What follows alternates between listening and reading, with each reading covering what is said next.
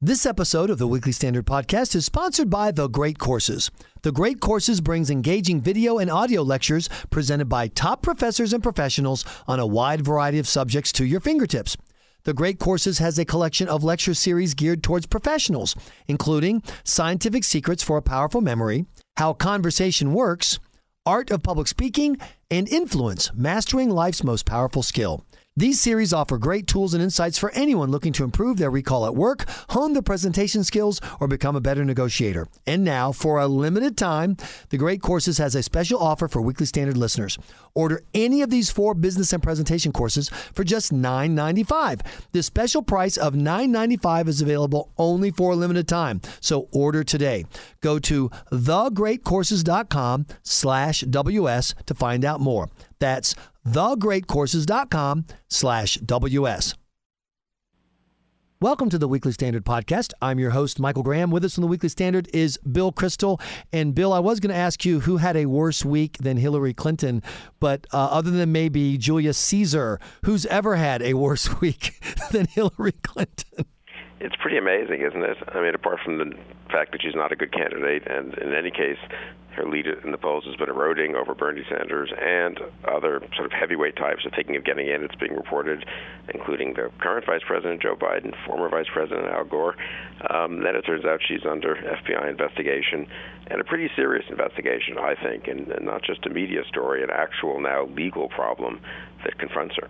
Imagine you're a liberal Democrat in you fall into a coma tragically in 1988 and you wake up today you've got to wonder what whoa, whoa clinton biden and gore what happened and Kerry and Sanders. Yes, I mean, it really is, and indeed Jim Webb, whom I rather like, but who's also uh, not a not a not a kid, and um, who else is running this? Some other uh, well, Elizabeth uh, Linc Chafee, Linc And- Chafee. Yeah, and Elizabeth Warren, who's the one kind of the great uh, hope who's not running yet, who's uh, also on Social Security. So it really is astonishing. And I do think, you know, look, it's somewhat fluky, of course, and of course, you know, Reagan was won at age 69, et et cetera. But I do think it says something about the Democratic Party and about contemporary liberalism, which is the Obama turns out to have not been the wave of the future. He was sort of a, an aberration almost, or a false kind of uh, indication of what the wave of the future might be, because there's not a lot following President Obama on the young side, on the on the promising young side of the Democratic Party, and instead the party's now uh, choosing among you know half a dozen uh, 65 to 73 year olds, and it's the Republican Party that has the 43 year olds and 49 year olds and interesting young candidates. And I really think that that that means something. I, I got to say, the more I've thought about that over the last few weeks, it really makes me think that uh, not only the Republicans have a good chance in 2016, I've always thought that, but that in a broader sense, the doom and gloom among conservatives is is there a lot there's a lot to worry about. But but one good news is the the younger generation of upcoming politicians and leaders uh, much more impressive on the Republican and conservative side than on the Democratic and liberal side. Well, there's another piece of good news, Bill, and that is that Hillary Clinton is going to be the nominee and that she is a close to unwinnable general election candidate. And, you know, you and I have speculated about how strong a candidate is she really, et cetera. I think she has a stranglehold on the nomination because of the structures inside the party. And I think that we're just seeing the tip of the iceberg of awful.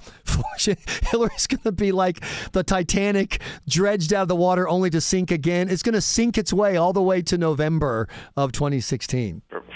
From your lips to, to God's mouth, but I, I actually I'm less certain that she'll win the nomination, and of course that's both a kind of a good news bad news thing. The good news is the Democrats may even the Democrats may rebel against her. The bad news is they may end up sort of accidentally with a stronger nominee. Though I've got to say, uh, Gore, Biden, Sanders. Uh, don't- don't really scare me. Actually, I think Elizabeth Warren, ironically, might be their strongest nominee, but uh, she doesn't. She You left out John Edwards. I can't wait to see John Edwards at the top of the You ticket. know, why not? All the former vice presidents and vice presidential candidates should should show up. You know, an interesting question for uh, Hillary, I do think is going to be. I mean, in terms of her being having a lock on the nomination, I think she has a probably wins the nomination if she continues to have the support of President Obama and his team. I mean, then if you've got the Clinton team and the Obama team, it's just hard to overcome that. If President Obama throws his arm around Joe Biden, says he's been a great vice president, Of course, I respect Hillary Clinton as well, but you know, I really think voters should take a look and keep an open mind. And then if some Obama supporters support Joe Biden, I wonder if the whole Clinton thing doesn't crumble at that point. What, what's your base of support really? I mean, does, are there really tens, you know, millions of Democrats who just want to vote for Hillary Clinton in the primary? Maybe, you know, maybe we'll see. But, but I, I, think a lot of people are wondering about her, uh, you know, moving forward, uh, you know, based on inevitability which was the I word, and now the new I word is indictability. Yeah. And so my question for you is: Do you honestly think that her, which I think it's, I think I'm pretty safe to say, her clearly criminal or borderline criminal behavior from based on handling classified information. Do you really think that's going to end her as a candidate from a political standpoint, or even from a judicial, you know, criminal justice process standpoint? Well, that's the question. Will there be a, a you know an honest, impartial criminal justice investigation here? There was of David Petraeus, it appears, and he was punished pretty severely for really what were kind of minor infractions. It was a little salacious because it was his mistress, but on the other hand, the actual data that he pled guilty to sharing with someone with whom he wasn't supposed to share classified data was was utterly unimportant and you know sort of old records, I think, really of uh, you know from three or four years ago of what had happened in Iraq. Um, what Hillary Clinton had did, put at risk using her own server that clearly wasn't secured in the way government uh, computers are supposed to be secured, and then passing on classified information apparently on that uh, through that server say nothing of all the other rules and regulations about you know not mixing personal and government uh, um, material and, and so forth. I mean, what she did, I think, just objectively, is much more serious than what Petraeus did. Is the Justice Department going to take a look at that and say, well, no, no, nothing here? I, I maybe, maybe. I'm sorry. I'm sorry. I have not. to. I have to interrupt. I have to call host of the podcast. Nobody believes for a second that this openly corrupt Department of Justice that has repeatedly allowed openly criminal and questionable behavior from uh, Fast and Furious, which resulted in a dead border security agent, to the IRS uh, attacking poor little nobodies trying to start, you know, uh, uh, uh Tea Party groups, uh, to Benghazi. There is nobody believes for a second, Bill, that this Department of Justice will investigate Hillary Clinton in any meaningful way.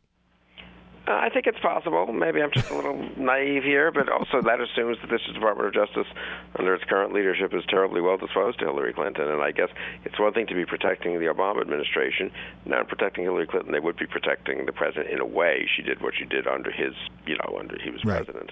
On the other hand, I don't know. The real question would be, I think, a, is there the possibility of just an impartial investigation? And B, does the Obama White House, at the end of the day, um, defend Hillary Clinton or throw her under the bus. Oh, well, they certainly have their bus throwing moved. If there were bus throwing uh, Olympic Games, the Obama White House would definitely be gold medalist. But isn't it interesting? Uh, Charles C.W. Cooke over at National Review wrote a piece in uh, which he was kind of saying, I can't believe that we're all sitting here and seriously arguing that the Department of Justice would allow a violation of national security to go unpunished. And I'm thinking, well, you, where have you been? Of course, they will let it. President Obama has succeeded in politicizing every aspect of public life and as many aspects of private life as he can. And Hillary Clinton is ultimately a creature of politics. And so the politicians will work this out, and there will never be a legal action against, you know, a, a justice system action against her. You're probably right, but maybe not certainly right, and we will we'll, we'll know in a year, and it will be interesting interesting to see. It is Nixonian, be Nixonian, except it's maybe a little worse. Uh, well, if it's worse or not than what Nixon did, probably is a little worse than what Nixon did. Actually, um, it'd be interesting. It'd be ironic if Hillary Clinton, who began her her public career, her rise to fame as an investigator of Nixon, ends up, you know, suffering a, similar fate to President Nixon. You also have the difference in the media approach. I mean, there's the media still, it seemed to me, Bill, to be pretty invested in Hillary Clinton, maybe even more so than some of the Democrats around her. I saw the reporter who broke the story who, uh, about the classified material on the computer and then therefore forcing the handover the heart of the of the server. She said and, and I'm almost quoting verbatim Hillary Clinton is not under investigation, her actions are which is the most astonishing construct I've ever. Mr. Bundy, we believe that you are innocent, but your actions are guilty. So we'll be sending your actions to prison for the next 20 years. I've, I've never heard a story reported that way, and that's how hard they're working on behalf of Hillary. and Hillary's people work the media very well and mm-hmm. you know, they kind of push back ferociously at anything, and then the rest of the media get a little intimidated and don't want to get pushed back at, and so they say something like what you just quoted. On the other hand, and you and I have been around this a little bit in campaigns, the media is important, but the actual politicians on that side are important. The media was nice to President Obama, candidate Obama in 2007, but what really gave him the oomph to go over the top against Clinton was the Teddy Kennedys and the others who took went out and endorsed Obama. I think and made him sort of gave him a certification. You didn't have to be for Clinton, and it was actually not just kind of a media phenomenon or even a Iowa voter phenomenon. It was a you know there was serious leadership of the party that was willing to say no, Barack Obama should be the nominee, not Hillary Clinton. And I do think that's a question this time. Do serious Democrats, starting with Barack Obama, decide that they would prefer not to have Hillary Clinton as their standard bearer in 2016. Well, we can't finish up a podcast without letting you declare peak Trump has been achieved yet again. So, can we uh, do that now, Bill? Yeah, we're at peak Trump. Three different polls have been going down a little bit this week. One I noticed had him ticking up three points. I think he's plateaued. So what's maybe let's call it plateau Trump for okay. now. Um, and look, I still think for all that I don't think he should be the nominee, will be the nominee. I'm annoyed by some things he said. The the Republican establishment remains kind of idiotic in just to, you know wringing their hands about him or attacking him and not learning from him. And I I just uh, saw someone out here, a Republican, kind of typical, I would say, Republican primary voter, uh, nice person. Uh, she's inclined to be for Trump now, not because she thinks Trump should be or will be president or the nominee. She doesn't want Trump to be the nominee, but she wants to send a message to the establishment. And I, I wish more of the other candidates showed that they were in receive mode on this message. I don't see why that would be that hard for them to do, and they're sort of weirdly oblivious almost to what's happening with to the meaning of the Trump phenomenon. You know, capitalists are good at this. They spot, you know, some little startup business that's found a niche and then they rush in and you know jump in and seize the niche. And so all of the startup stuff all ends up on either Apple or Coca-Cola or whatever. You've got these seasoned politicians. Watch this guy. He's clearly got the. You can see right where to go. Grab immigration. Talk about it from a justice standpoint for working Americans and low-income families struggling for jobs. Talk about from a from a standpoint of fairness before the law, and and show that it anger you know that you you get why people are mad about it. And you're right, Bill. It's these kind of slow-moving polar bear, political polar bears walking along, lope dope dope, saying, well, "I wish that guy would stop running around, showed us how to do this." It is amazing, isn't it, Michael? And what if one of them literally said the following this week? I mean, it just said something like, you know what, we're going to call things as we see them. We're going to have the rule of law. Um, we're going to have equality under the law, but we're not going to be governed by political correctness in my administration. Here's one or two things the Obama administration has done that we're just not going to do because they're wrong and, and it's just uh, it's, it's damaging to the country. I mean, it's just saying the words political correctness, right. saying that you're not going to be bowing to it. I think would right away get, you know, if it got publicized enough, a quarter of the Trump voters over to whoever that was. I think Ted Cruz is trying to do this in a way He's in a way the most easily positioned to do it because he's the most conservative of the possible major candidates. Uh, um, if he could do it plausibly and credibly, uh, he could get himself a little more into the first tier that he's been. But Walker, Rubio, the sort of mainstream conservative candidates, if, if you want to call them that, it's a big opportunity for them, and they, you know, they're doing other things pretty well. But I've got to say, I do think they've just missed the ball so far on this. And then to finish up, you the the new polls show that the non-politician politicians are kind of crowding at the top, particularly in Iowa. I mean, watching seeing that Walker is losing to Fiorina in Iowa is pretty amazing. At least Fiorina in the latest poll. Is there something that a Carly or a Dr. Ben Carson could do to uh, you know, kind of turn this upside down? How could they show that they can handle the actual job of being the president in a way to make uh, co- voters more comfortable to say, you know what, I am willing to take a chance on someone who hasn't been there before, and here's what they've shown me that I know I'm not taking a ridiculous chance. It's not going to be amateur hour like we kind of had with President Obama.